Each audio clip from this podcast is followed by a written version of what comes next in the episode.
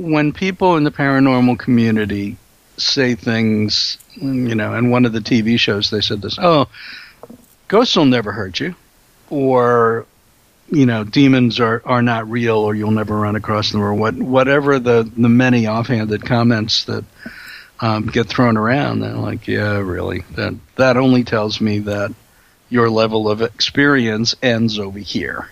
There is a lot more going on than you've experienced, and if you say it doesn't exist, all that will do is make sure that you don't notice it rather than being aware at the moment.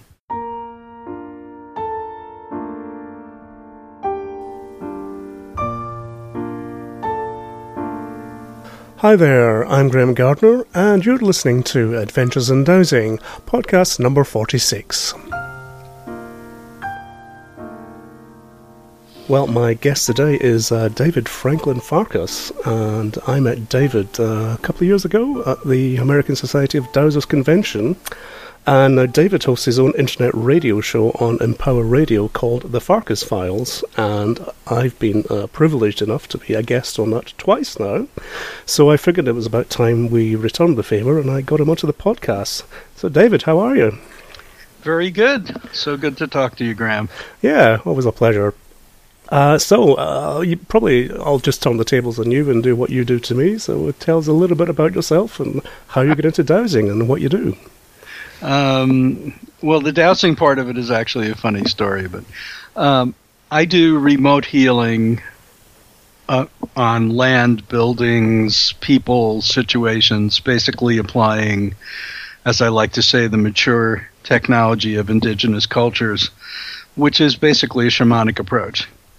Assuming that whatever is going on, there has been something that's been distorted or damaged or in some way over time isn't working correctly, and that you can go and find that, and by correcting whatever that distortion is, the physical world will respond by things going better. So um, it's it's interesting work. So do you have a do you always work remotely? Um, Yes, and there are several reasons for that, one of which is years ago when I was young and stupid, which is redundant.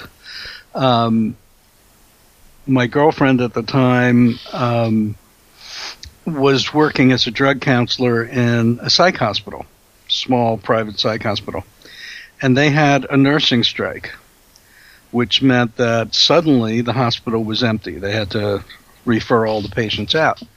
And we gleefully looked at each other and went, let's clear it. So we got the keys and we spent hours going from room to room. And most of it was interesting and educational. And then, like a movie, there was one more door at the end of a hallway. And that opened into another hallway, which only had three locked rooms. And you could palpably feel the intensity of the negativity and the evil. Hmm. And we cleared two of the rooms without much incident. And in the third room, both of us could sense where this dark, evil, whatever it was, was. And I just, you know, went up and got in its face. I don't know what I thought I was going to do. Psychic karate? It was stupid. And if I was scripting the movie, I don't know what it actually looked like, but I felt like I got lifted up and thrown against the wall, and I was being choked. Hmm. So, you know, and it was one of those moments of, oh, I've heard about this, and I thought it was bunk, and now what do I do? And fortunately, the gal I was with um, was very good at what she did, and between the two of us, we we did get the room cleared. Um But my feeling is, if I don't have to ever do that, I won't. yeah, know, yeah. I, to, to insert myself that closely into the environment in which a dark entity has control, no. If they want to come after me, they're going to have to come after me where I am, and that's well protected. And there's my my entire security team. Sure. Um. So that was one of the things. But the other thing is, just as a business model, how, how wonderful is it that I don't have to travel and people don't have to pay me the expense of travel and um, putting me up wherever I have to go and all the rest of it. I know people who work that way, and they charge thousands of dollars partly because of the um, all of the logistics that have to happen. And, you know, people can call me up and I can work on it from here whenever. So it's it's a, it's convenience, and I can, so why not? Sure, yeah. Uh, it's also, I mean, I, I like to go and, you know, get my hands dirty and get, get on the site. Um, and do you not think that uh, in some cases they need to see that something's happening? I mean, if I phone somebody up and say, okay, I've done it, you know, does any difference? You know, it's kind of difficult well, for people to or, uh, get a handle on that sometimes. Right. For many people, what was happening was pretty dramatic. Yeah. And it not happening is equally dramatic.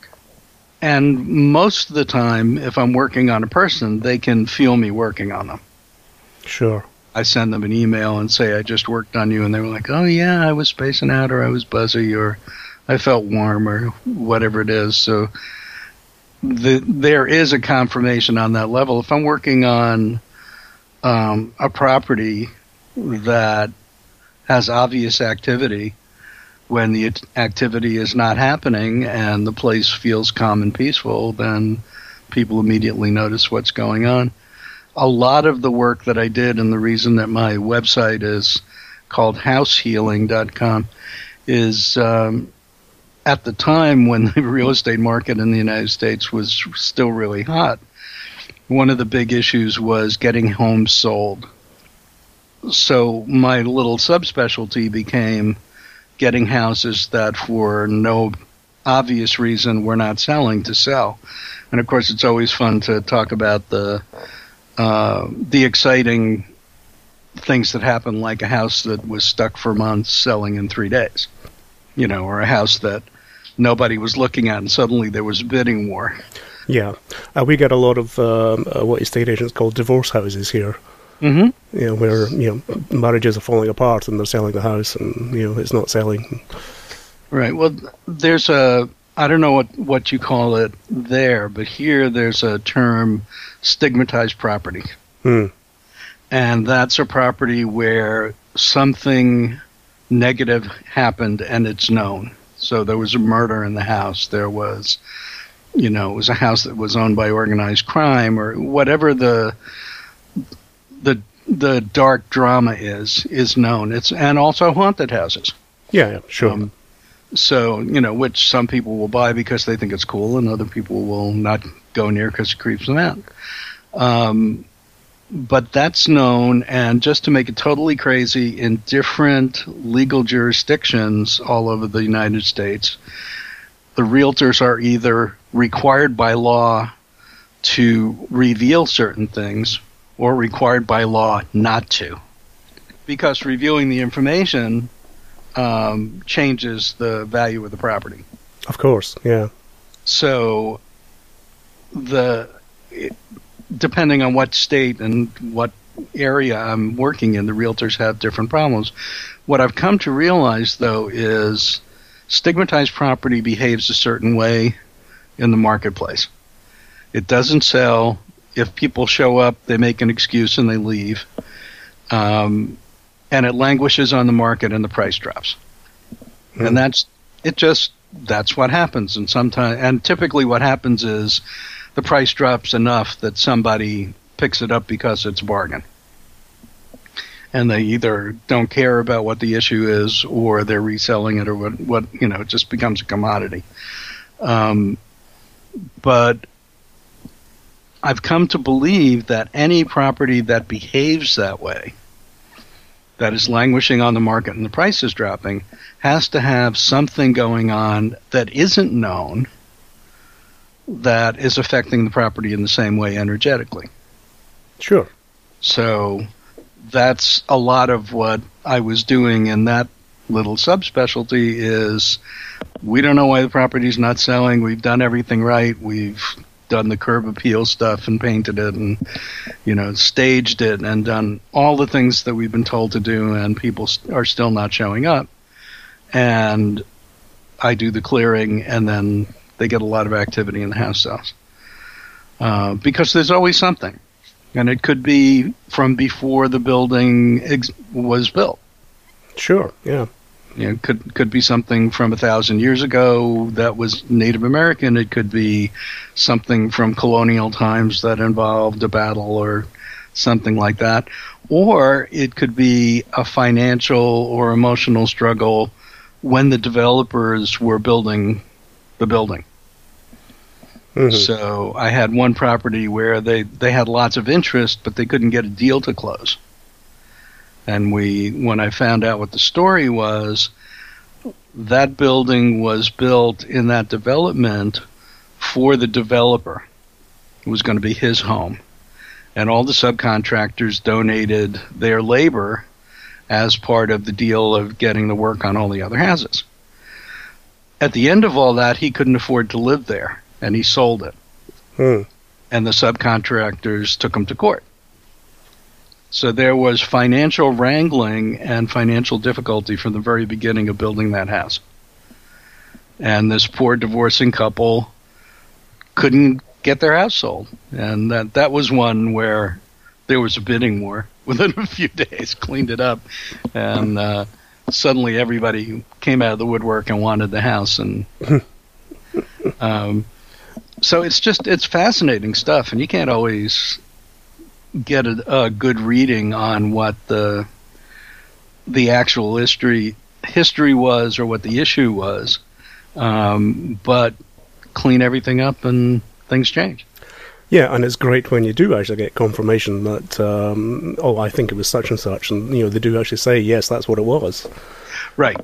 You know, right. So, yeah. It does. Uh, or or when I can see it psychically, and it's a clear impression with date details and that kind of stuff, which does happen.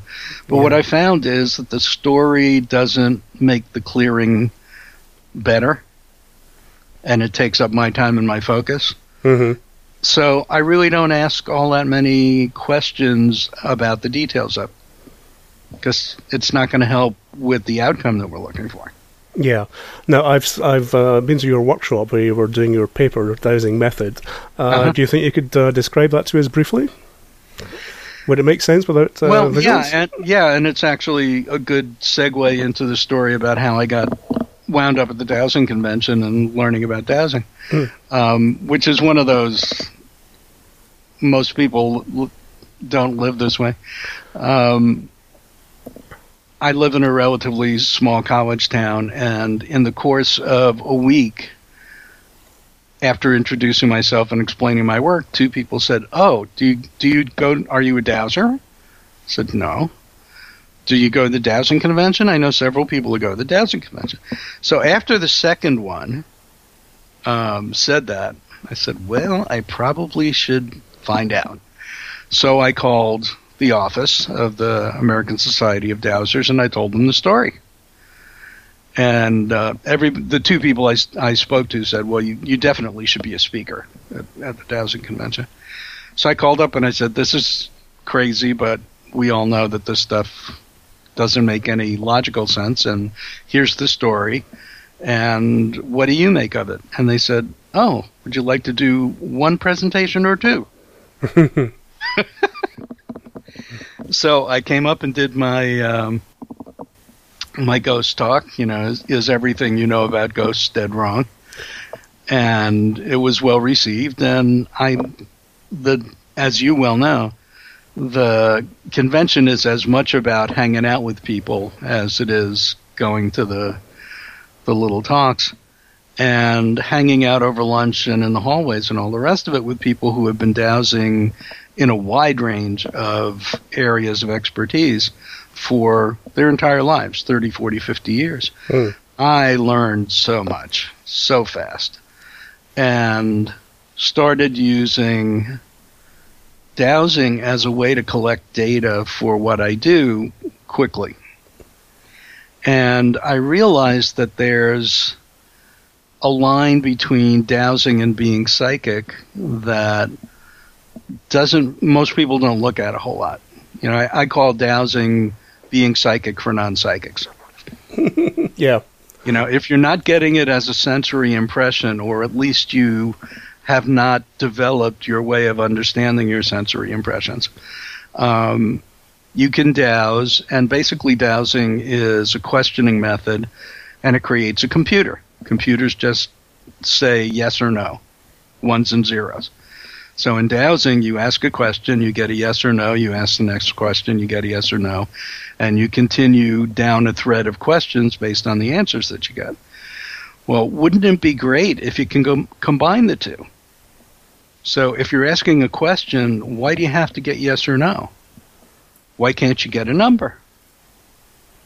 So I started doing that. If I'm working on a person, uh, the, one of the first things I check is the chakras.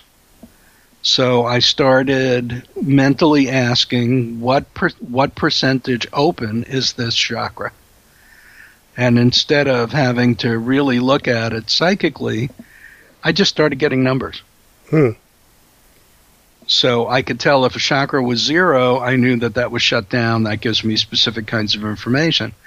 Um, then I started doing that with the list of entities that every dowser who does clearing has. We all have a slightly different list. But, you know, ghosts, demons, elementals, whatever it is that you always look for so that you can do your, your clearing protocol. And instead of expecting yes or no, I started expecting a number. So is the number a finite number that could be confirmed? I've occasionally had a psychic confirm it for me. Either the person living in the house says, oh yeah, my indigo child has described that there are three ghosts and one red guy who turned out to be a demon. Um, or some other way that somebody on site or that knows the situation will give me a confirmation of the numbers. But it really doesn't matter. It could be order of magnitude. If I get dozens, that's a different kind of thing going on on that property than if I get one or two. If I get an infinity sign, that tells me something completely different. and and that happens. Like, you can't count these. This place, you know, they're everywhere. Yeah. Um, it it just means that I have a different kind of work to do. Yeah. But it gives me that information. The coolest part of it is that when I do the clearing, I can say, am I done? And my hand now, from doing it for a long time, will automatically cross out the things that are cleared. And if it doesn't automatically cross it out, or I can just go down the list and ask the question again and see if it zeroes out. Um, so I can tell if I missed something, but also if a client calls me back and says, you know, something's not quite right, and things change. So I can quickly go down the same list and see what's there and go, oh, we've got a new ghost. I can deal with that. So it gives me a benchmark for looking at it more than one time, rather than having to do the whole process over again. And the other thing that I, I realized, since I have an artistic bent, is that you can get a lot of information by the way it feels to draw or write something on the paper. So I asked the question, what does the energy of this location or person look like? And by the kind of squiggle I get and the quality of what my hand is doing, am I pushing really hard in an agitated way, or is it very smooth and um, calm? I can get a lot of information about either a person or a place just by drawing a squiggle. So this is like uh, automatic writing? It's um, it's a form of automatic writing. I'm not looking for words, though. Right, okay. So you haven't uh, taken it that far, where something is actually communicating through you? Um, it's just not what I'm looking for. Sure, yeah. So, you know, th- and that's, automatic writing is an interesting way of looking at it. If I ask questions and I hear an answer and I write it down, that's slightly different than automatic writing. If I ask a question and I get an image, um, you know, basically I, I see better with my eyes closed. if I if I see something, whether it's a symbolic image or look looking at what the property looks like, and I can be pretty accurate with that. Mm. Um, that's a different kind of information. If I ask the question and my hand just writes a word, that's automatic writing. Yeah. So again, the range of ways to get details is really broad. You can call, also, most people are empathic. Most people that are doing any kind of spiritual work um, are empathic and will feel it in their body. Oh, that doesn't feel right. Or it feels like there's ghosts here, or what, whatever that is. That's feeling it in in a way that you start to understand in your body. Yeah, but most people uh, have kind of evolved or, or grown up, rather, to pro- program that, that information out, just to right. deny it's happening. Yeah. Right, except for the indigo kids who will tell you yeah. you're the one that's crazy, not them. Because um, they know. Yeah. Um, but but that's something that, you know, call it women's intuition frequently, any number of other things where you have a feeling in your body. Learning to parse out those feelings and understand what the code is, you know, what what, what it means when you get that feeling in your body, um, allows you to get more information. A lot of people get their information directly through the crown chakra as a random thought. And what most people do, you know, it's like tripping over a rock. You just keep walking. It's like, oh, that was weird. Mm. And you don't particularly do anything. The difference with somebody who learns that they get their data without any hooks as thoughts is you start doing a dowsing process with, with the information. So if I get the word ghost or I get the word something else, I start asking a series of questions. I have a conversation with it. Yeah. And that conversation is just like the dowsing conversation. It's the same thing, except that rather than yes or no, you may get more information as you ask each question. But it's assuming that consciousness is communicating with you. And first of all, that it's data. And secondly, that you're not crazy. um, and learning how to use utilize that.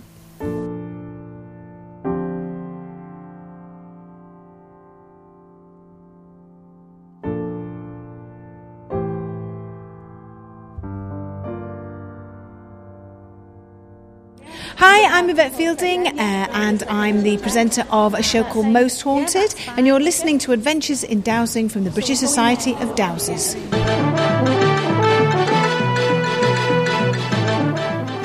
And here's a rundown of some events coming up in the next month or so from the B S C and their local groups. On the sixth of September, the Trencrom Dowsers in Cornwall are running an advanced Dowsing for Health workshop with David Leasley from the Isle of Man, and that's called Awakening the Ancient Mysteries of the Shaman Within. And on the thirteenth of September, Trencrom Dowsers running a dowsing trip to Chun Castle and Chun Quoit in Cornwall. Also the thirteenth of September, Cardiff and District Dowsers have Peter Knight talking about stolen images, pagan symbolism and Christianity. On the twenty-fifth to twenty-eighth of September, Susan Collins and myself are running a four-day masterclass in Stirling, Scotland, Self-Empowerment with Dowsing. You can attend for one, two, three or four days, and just look at the website international dowsers dot org for details and booking. Also on twenty-eighth of September, Somerset Dowsers have Gillian Lowe speaking on the infinite scope of radionics. And on the third of October, Trencrom Dowsers in Cornwall again have Anne Ludgowski talking about animal communication from the outside in. On the eighth of October, Hampshire Archaeological Dowsers have Jane Ellis Shone talking about antiquarians and archaeologists, the discovery of ancient Wiltshire. So lots of events coming up in the next couple of months. Check the main website at British Dowsers dot org for more information. And if you have a dowsing event that you would like us to mention, drop us an email at podcast at adventures in dowsing dot com. And now back to David Franklin Farkas. Uh, I was curious as to how he got started in this work, so I asked him uh, if, if he was like this as a child. So at what age were you when you became aware that you had all this uh, psychic ability, and you know, how did uh, that develop for you? Yeah, people always ask me that, you know, were you psychic as a kid? And I say, no, I was just a pain in the ass. um, you know, which is partly being from Brooklyn, but, you know, I, I was the one in the family who could see through the codependence and manipula- manipulation in the family dynamics. My dad did it, you know, and this will sound like Star Wars. My dad had it. I had it. Um, you know, in, in a family like that, you either get sucked into it or you stand there and go, no, I don't think so. Hmm. So I got very good, and also because I was living in New York City at a time when it really was pretty dangerous. It's not nearly as dangerous now, all these years, years later. Um, so you learn to have, you know, spidey sense. You learn st- street smarts. You learn to be tuned into everything that was going on around you. Nobody would have considered it psychic, particularly. Um, intuitive, maybe. And you just developed that stuff. It wasn't until I was in my late twenties and I hurt my back and I stumbled across yoga and started practicing yoga, and then my teacher started pushing me to meditate. And when I started to meditate, I immediately was looking at things that most people would have thought were totally crazy. And for whatever reason, I was able to look at them and go, well, I know I'm not crazy, so what is this stuff? And, you know, I, I had basically instantly started looking at the lower astral plane, which is a messy place to look. Um, and that started started me, my fascination with it, but also looking for more things to do. And it wasn't a time when there was a teacher on every corner. So it took more effort to find people who Um, first of all, were available, and secondly, weren't phony. So I did find um, a woman who was a medicine woman and did a couple of workshops with her.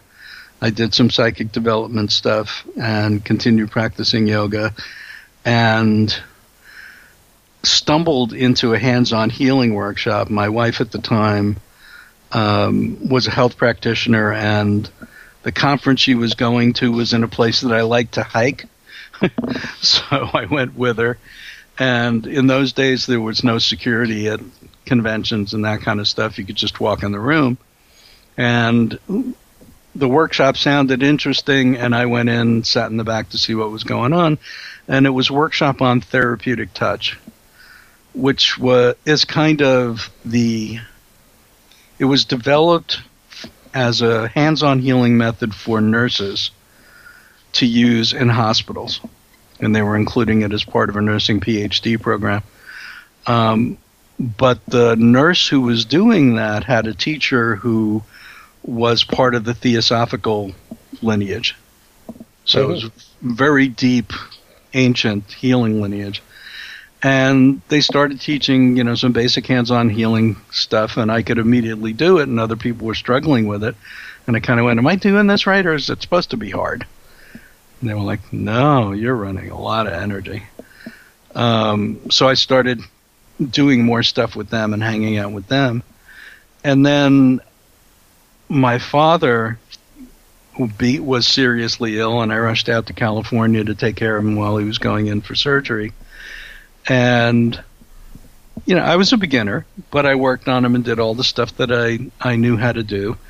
And one of the teachers had mentioned that water holds the energy, kind of as a throwaway line. And so I asked for all of the I V bags that were going to be used during his surgery to be given to me so I, you know, in quotation marks, could pray over them. And they looked at me funny, but what difference did it make? And my dad came out of brain surgery and went home in ten days with some, you know, home support staff coming and going periodically. He basically walked away from it. Hmm. Um, how much of that was what I did? How much of it was how feisty he was? I don't know. Um, but it sure got my attention. Sure, yeah, and the important thing is that you made that effort, you know. Right. Yeah. So a few years later, I was going through a divorce, and my dad, I called my dad on his birthday, and he didn't recognize my voice. Like, this isn't good. So I called some friends of his, and they rushed down there and got an ambulance. I thought it was probably um, a stroke or something. Turned out it was a second brain tumor. So I rushed out to California again, and um, there was a an intense interaction in his hospital room with his friends watching, because everyone was um, everyone was hovering over him. He was he was a well-loved man, and I had gotten a phone call from the charge nurse on the floor in the middle of the night. And she said, I n- almost never call family. Certainly wouldn't call you at this hour on the East Coast. But we really don't understand what's going on with your dad. We've got him on suicide precautions, but he's not suicidal. He appears to be trying to escape. And I said, tell me exactly what he's saying. Tell me, you know, what's the story he's he's telling? And I immediately knew what deep, dark fear of his had just jumped up to grab him. So in that conversation, when I got to, to California and got to the hospital room, I was basically walking him through what actually happened, which was the police didn't come in in the middle of the night and snatch him out of his house. It was the ambulance crew. Hmm. And they were shining lights at him, and they did tie him down, you know, but it wasn't the paranoid fantasy that had been lurking in the back of his head his whole life. Um, and, you know, at when he finally realized that I was the one who initiated it, it was the E M Ts, all the rest of it, he sat back and basically said, what is it? And I said one word, you know, key word about what, what that dark family history was. And he just sat back and went, oh, God. Totally got it. Hmm. Um, and I, I walked out in the hall, and his boss, who was a therapist, said, how long have you been in practice? And I said, I practice? What? I'm not. And he said, well, never mind. What do you know about psychic surgery? And I looked at him and said, oh, it's one of those days. I've gotten used to non sequiturs. There's a story here, isn't there? He said, well, yeah, you know, there's a guy locally who's had a lot of success with people with uh, various kinds of cancer, and he was trained in the Philippines by psychic surgeons. So I'm going to try and, when when Dad comes out of the hospital, let's get him hooked up with him. So we did that, and what came of that was not my dad being healed, because he was basically done. It took me a while to accept that. But he was not going to go through radiation and chemo again. He was not going to fuss around with healers. He was just exhausted and done and didn't want to struggle with anything anymore. Um, but... the man I was introduced to became my teacher. And in the midst of all this, somebody else said, oh, you work with crystals. You, you need to meet this Cherokee medicine man who is known as the Crystal Grandfather. And he not only became a good friend, but supported me through taking care of my dad while he died, and, you know, just became a mentor and a friend very quickly. Um, so it became clear to me that I needed to clean up the mess of the divorce and finish up the school year on my teaching job and come out and learn from these guys. You know, basically it was obvious I was supposed to be on walkabout. And um, so I talked to Greg, but the last person I talked to before I left was the Cherokee medicine man, the Kitawa. And it was... It was a typical conversation for the two of us, but it was funny in retrospect. He said, uh, so you coming back? I said, yeah. I said, you know when? I said, no, but if this conversation goes like every other one we've had, you're about to tell me. He said, well, yeah, there's there's something that most white people will never see, but you're ready to see it, so uh, pick me up at this time on this day.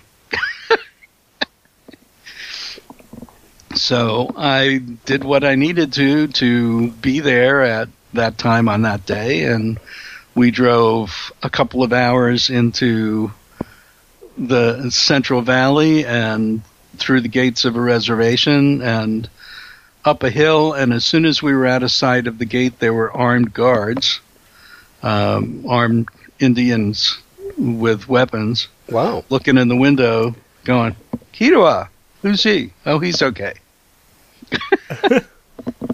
And we go all the way up to the top, and everybody's very excited to see him. And he says, you know, find a place for yourself, set up your tent, blah, blah, blah. So, so where are you staying? I said, oh, I'm not staying. I got company coming. You got to take me home. So, so I drive him all the way back, and I drive back by myself through the gate. And he gave me a scrap of paper that literally said, he's okay, Kitawa, that I had to show to each one of these armed guys um, as the sun was setting, and you could hardly see where you were going. Um, and I spent four days at Sundance out of, you know, out of, dropped in there from the middle of nowhere, um, doing sweats and fasting and being part of the circle. I didn't dance because obviously I was an outsider. Um, but it was also, there were circles that were elders teaching all of the people in the encampment what the old ways were. And I was the only white person there that was not married to a Native American. Hmm. It was extraordinary. Hmm. And then, of course, on the last day, I had to go back and pick up Kitawa because he had to come back and in full regalia and, you know, oh, Kitawa's here. So it wasn't until years after after Kitawa died and I was in Canada at another event that involved having, you know, as one part of it had sweat lodges that were run by um, a First Nations medicine man. And I said, you know, it's so wonderful to sweat again. It's like going home. I haven't done that in a long time. And so he said, what are you talking about? And I told him, and he said, oh, who'd you study with? I said, the Kitawa. And he li- literally did one of those pull your head back, like, really? I said, uh, yeah. I said, the Kitawa. You studied with Kitawa. Uh, yeah. So he was much more well-known and in whatever way important than I ever figured out. You know, and and the persona that I got a lot was cranky old cranky old guy that needed someone to take care of him. Just, which is not like you at all, David. So, so you know, it's like, what? And, and I called him on it once, you know, it's like, you know, if I believed what you were saying now, I would have to let go of knowing that you are a powerful medicine man. Mm. And he just looked at me. Ah, shit. So has he been has he been your uh, biggest influence, do you think? He he put me in situations where I got to experience things that completely changed me. Mm. He would take me to reservations and drop me off, put me in, you know, in the hands of somebody else and say, take care of him and take him to the sweat, take him to here, take him to there. Um, you know, it was several years of having experiences that were, um, that changed the way I understood how everything works. Yeah. Now, could I explain it to you in, you know, a simple story? Not really. But it was being around people who had that understanding and having those experiences and, you know, saying, did did that just really happen? And them smiling at me and went, going, mm-hmm. You know, and then my life became like that. Um, for a good part of that time, I was out there for um, three years studying with the two of them. And uh, and it was all experiential. If I asked a question, neither one of my teachers would answer it, because that takes you up in your head and takes you out of the experience. So we typically the, there was not that kind of, and how did that work? You know, the answer always was, now you know you can do it. How many times do you have to do it before you accept that you can do it? Yeah. And um, and some of the experiences were extraordinary. With, with Greg, I was coming back from somewhere, and my guides very clearly said, stop at Greg's house. Well, it's eight o'clock at night. He's not expecting me, but I go to his house and ring the bell. He's like, what are you doing here? I said, they told me to come. Said, okay, come on in, have tea. And we're sitting and chatting, and he's shaking his head trying to figure out why in the world this is happening, and the phone rings, and there's a woman shrieking, and he's trying to calm her down, and he's pulling paraphernalia out of the bottom drawer. And uh, he says, I'll be right there, hangs up the phone and says, so, you want to do an exorcism? I said, well, they told me to come here for something, so I guess so. And it was, you know, like the movies. Yeah, what, the whole uh, green bile, revolving head? Well, no. That's that stuff's spunk, but, you know, a person who clearly was not themselves shrieking and writhing around. Yeah, yeah. Uh, and then I I did what I needed to to release the demon from her, and then he came after me, which was really exciting. Mm. Um, but... You know, there are not many confrontations where somebody is trying to stare me down at this point that affect me at all, having had a demon do that. Yeah, that would do it, yeah. uh, you know, just rewires you. What's been your scariest moment? Well, you've already heard two of them. Yeah. It... Yeah, they're pretty good.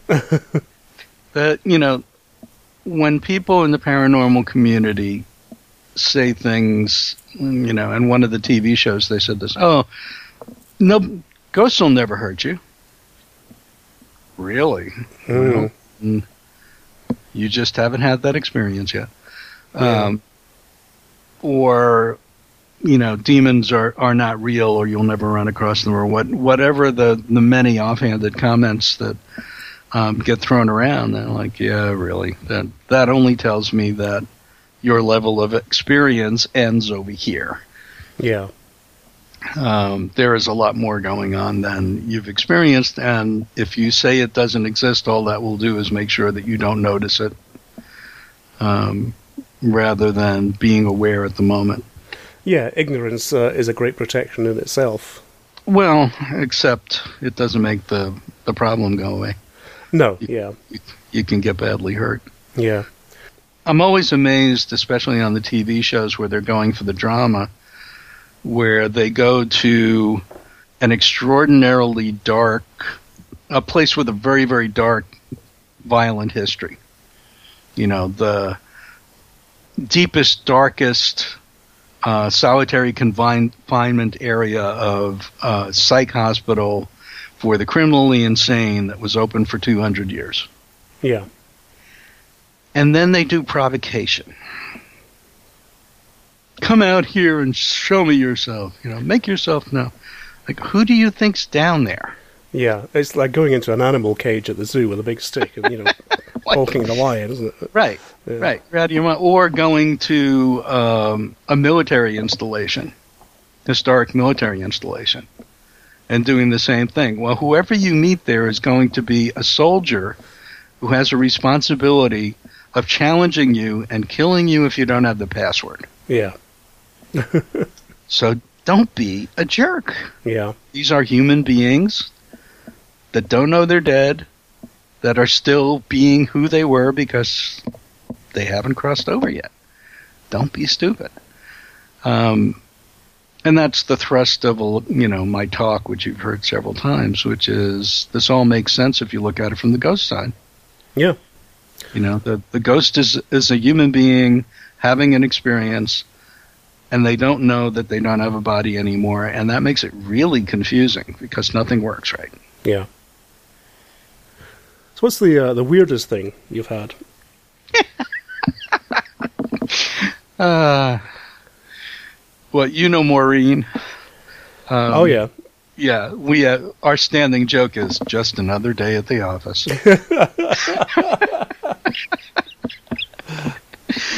Because we, we can tell each other the totally off-the-walls things, and we're just like, yeah, okay. That was only slightly weirder than some of the other things that are about him. Yeah. Um, you know, it's like, how, how do you create a scale of weirdness? um, as, as soon as you assume that everything is conscious and can communicate with you, um, the the number of things that can happen in your life that everybody who doesn't have that experience will think is weird is enormous. Hmm. So, you know, continuing the story of my dad and being in California, when he died, um, he was very well loved at the place that he worked. He worked with um, develop- developmentally disabled kids. And uh, so there was a very big ceremony, memorial ceremony for him. And they planted a tree in his name out behind the building. So when every, all the pomp and circumstance was done, I went to find the tree, and this gal who I was sharing uh, house with, housemate, very kindly came with me so I wouldn't be alone. I didn't know what she was getting into. And so we went down to the tree, and I sat and kneeled at the tree and sit, just internally said, thank you so much for holding the energy of all the love for my dad. But you don't know who he is, so I want you to to know who he is and what the story is so that you can really do this. And I just did a download of who my father was and how much I loved him and what he did throughout his life and all the rest of it. You know, it might have taken a minute. And the wind came up, it shifted ninety degrees, and it blew this little sapling over so it bowed to us. Wow, isn't that lovely? And then it sprung back up and the wind died down instantly. Hmm. And this poor gal who was sitting next to me was like, did that just happen? How yeah. do you do that? Yeah, welcome to my world. Yeah. yeah. Um. So, you know, th- there's always fascinating things going on. Hmm. And the stuff that what was what was the line from um, Men in Black? You know, that's a nine point oh on my weird shit meter. um, you know, the the ones that are that feel creepy to me are typically things where demons are trying to sneak in and disable me. Hmm. And that, which is a body sensation, and it means that I didn't, with everything that I normally do, I didn't notice. Um, I have to call in reinforcements and you know, whatever. Um, so that that's a creepy one. Um, I can go to places and not see what's going on, but also have my version of the hair on the back of my head. My neck, there's no hair on the back of my head, on, on the back of my neck, um, giving me a signal that something is not right. Um, and then I can focus and ask questions and find out what, what's going on. But, you know, the, for people who are highly sensitive, I have a friend in Australia who's the most clairvoyant and clairaudient person I have ever seen. And she has a hard time just walking down the street. She has to have her guides set up shielding. because she'll hear everybody's thoughts while she's watching their auras. I mean, she she picks everything up. Hmm. Um, talk about a relationship based on honesty. And you couldn't tell a joke because she knew the punchline. It was just amazing. Um, but she became very sensitive to Wi-Fi and couldn't be in a lot of typical places in the corporate environment because the Wi-Fi is everywhere. And she takes a couple of months, several times a year, to go in the outback and just hang out in a place where there is no electronic noise. Yeah. I think you told me about this, actually, when I was on your show and we were talking about the technopathic yeah. stress. Yeah.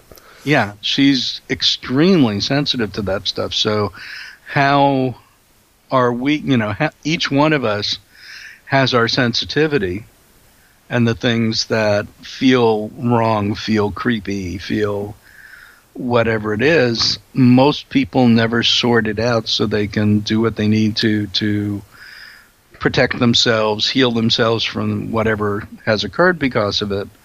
You know, think of it, um, well, there are a couple of obvious things.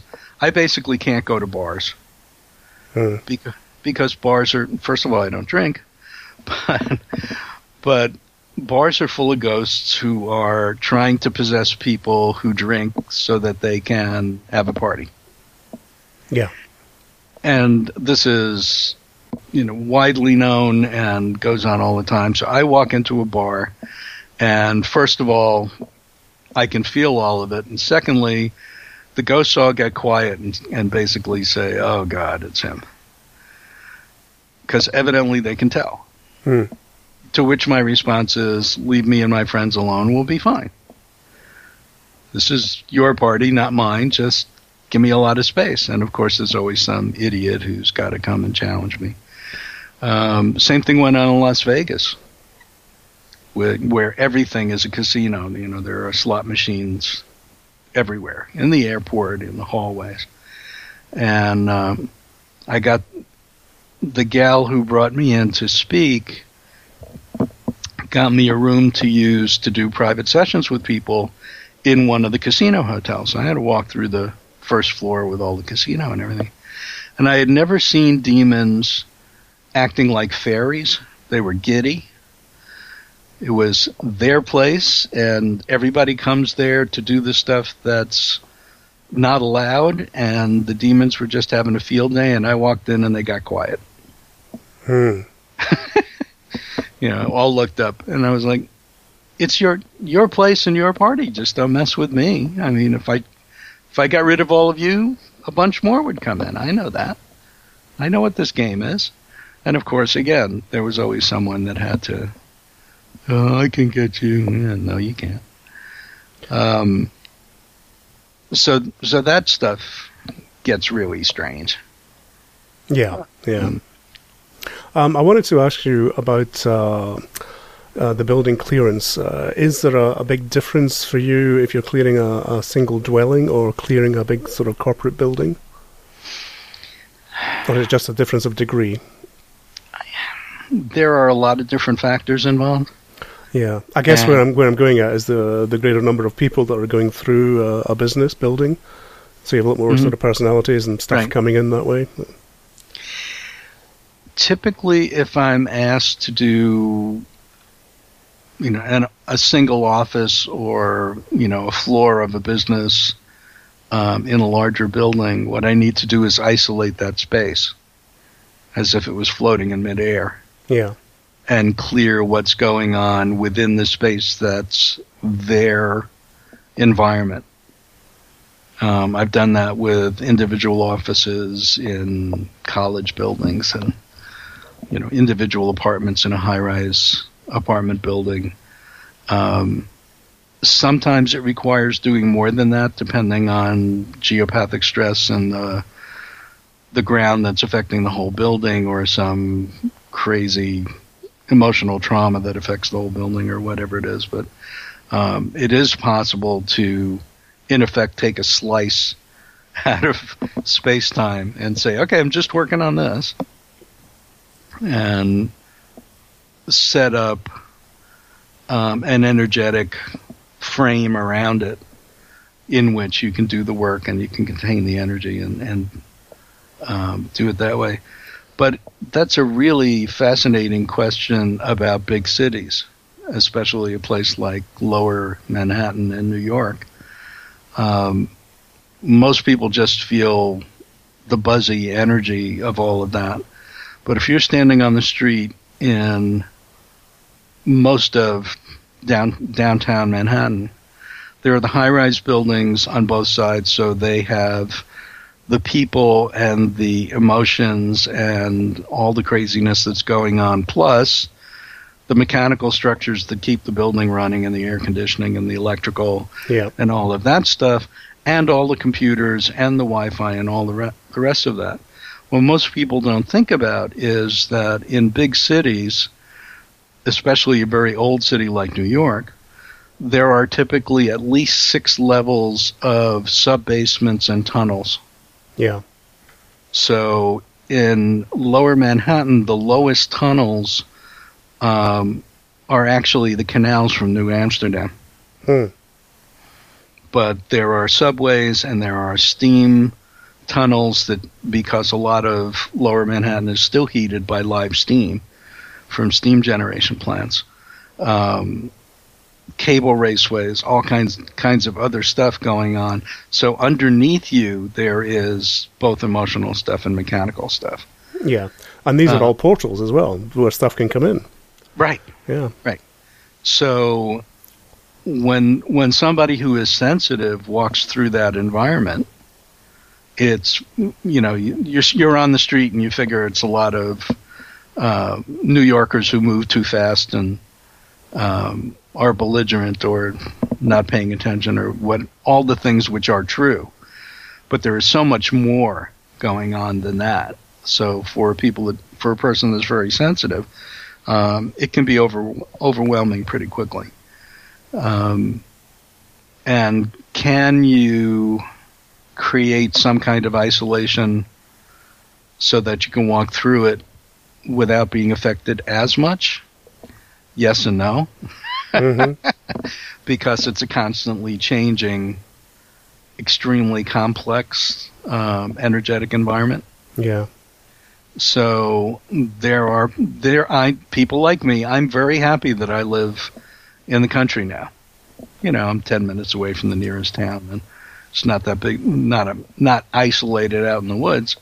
Um, but other than the road noise, because there's a very active secondary road that I live on, um, I'm basically in the country.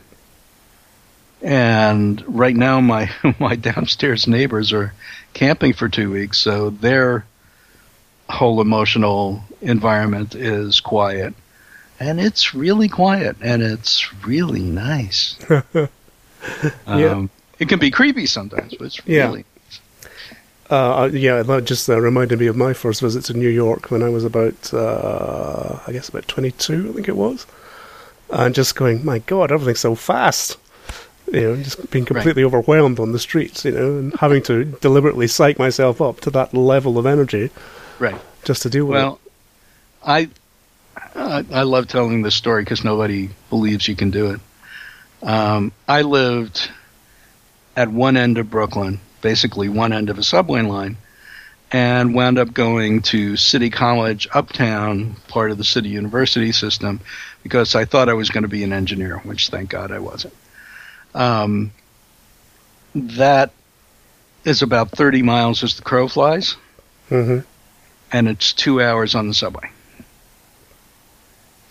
So my daily commute to college from my parents' house was two hours on the subway each way and a fifteen-minute walk at each end. So five hours. Wow. To get to and from school through the middle of all the craziness that we're we're talking about. The amount of coffee we drank should have killed us. um, yeah, I have a whole long story about my relationship with coffee. Um, but people are doing that kind of stuff all the time in those kinds of city environments. And I wasn't somebody who, you know, I was a student, but there are people that have no resources that figure out ways to survive in the corners and the cracks of all of it. Um, and then there are people with lots of resources who get themselves in trouble because they have more flexibility and can do more stuff. Yeah. Um, but, you know, the the size of most apartments for people of relatively modest means in New York is minuscule. And uh, everybody is really crammed together. It's, you know, we think of the luxury of the people who are really wealthy, and they they are few and far between. You know, there's a lot of them in a place like New York. There's millions of people there, but um, most people, it's complicated and a struggle. Yeah. Well, let's uh, leave it there before we start getting overly political. um, uh, David, it's been really great having you uh, talking to us. Um, I really enjoyed this, this hour we've had. Uh, just tell us uh, how people can get in touch with you. You can find me at house healing dot com, and cleverly hiding on the contact tab is every way possible to get in touch with me. I do a twenty-minute free phone conversation to do an assessment of whatever, you know, person, place, situation, um, and see what I, how my work might be helpful. So there's a link for that. The Internet radio show, which is on empower radio dot com. Um, all the information for that is at the farcus files dot com. And we've been doing that for four and a half years, I think. So it's hundreds and hundreds of interviews with amazing people. Um, and the last time I checked, we had the most hits on Empower Radio, which is quite an honor. Um, Empower Radio has shows running twenty-four seven, all with a positive outlook and uh, important information for people. So it, it's definitely, check it out. Yeah, there's some, some good stuff there. Yep. Yep. Uh, well, David, uh, thank you once again. It's been uh, yeah, really enlightening talk. Thanks so much, Graham. Always great to hang out with you. Well, that's going to do it for this episode of Adventures in Dowsing. If you have any comments about the show that you would like to share, send an email to podcast at adventures in dowsing dot com. Or you can uh, start a discussion and leave a comment on particular episodes if you go to the website adventures in dowsing dot com. And if you're an iTunes subscriber and enjoy the podcast, please take a few minutes to give us a good review. It all helps. So thanks for listening. My thanks as always to Hilary Brooks, Ian Pegler and Not For Pussies for the music, and be sure to join me next time for more Adventures in Dowsing.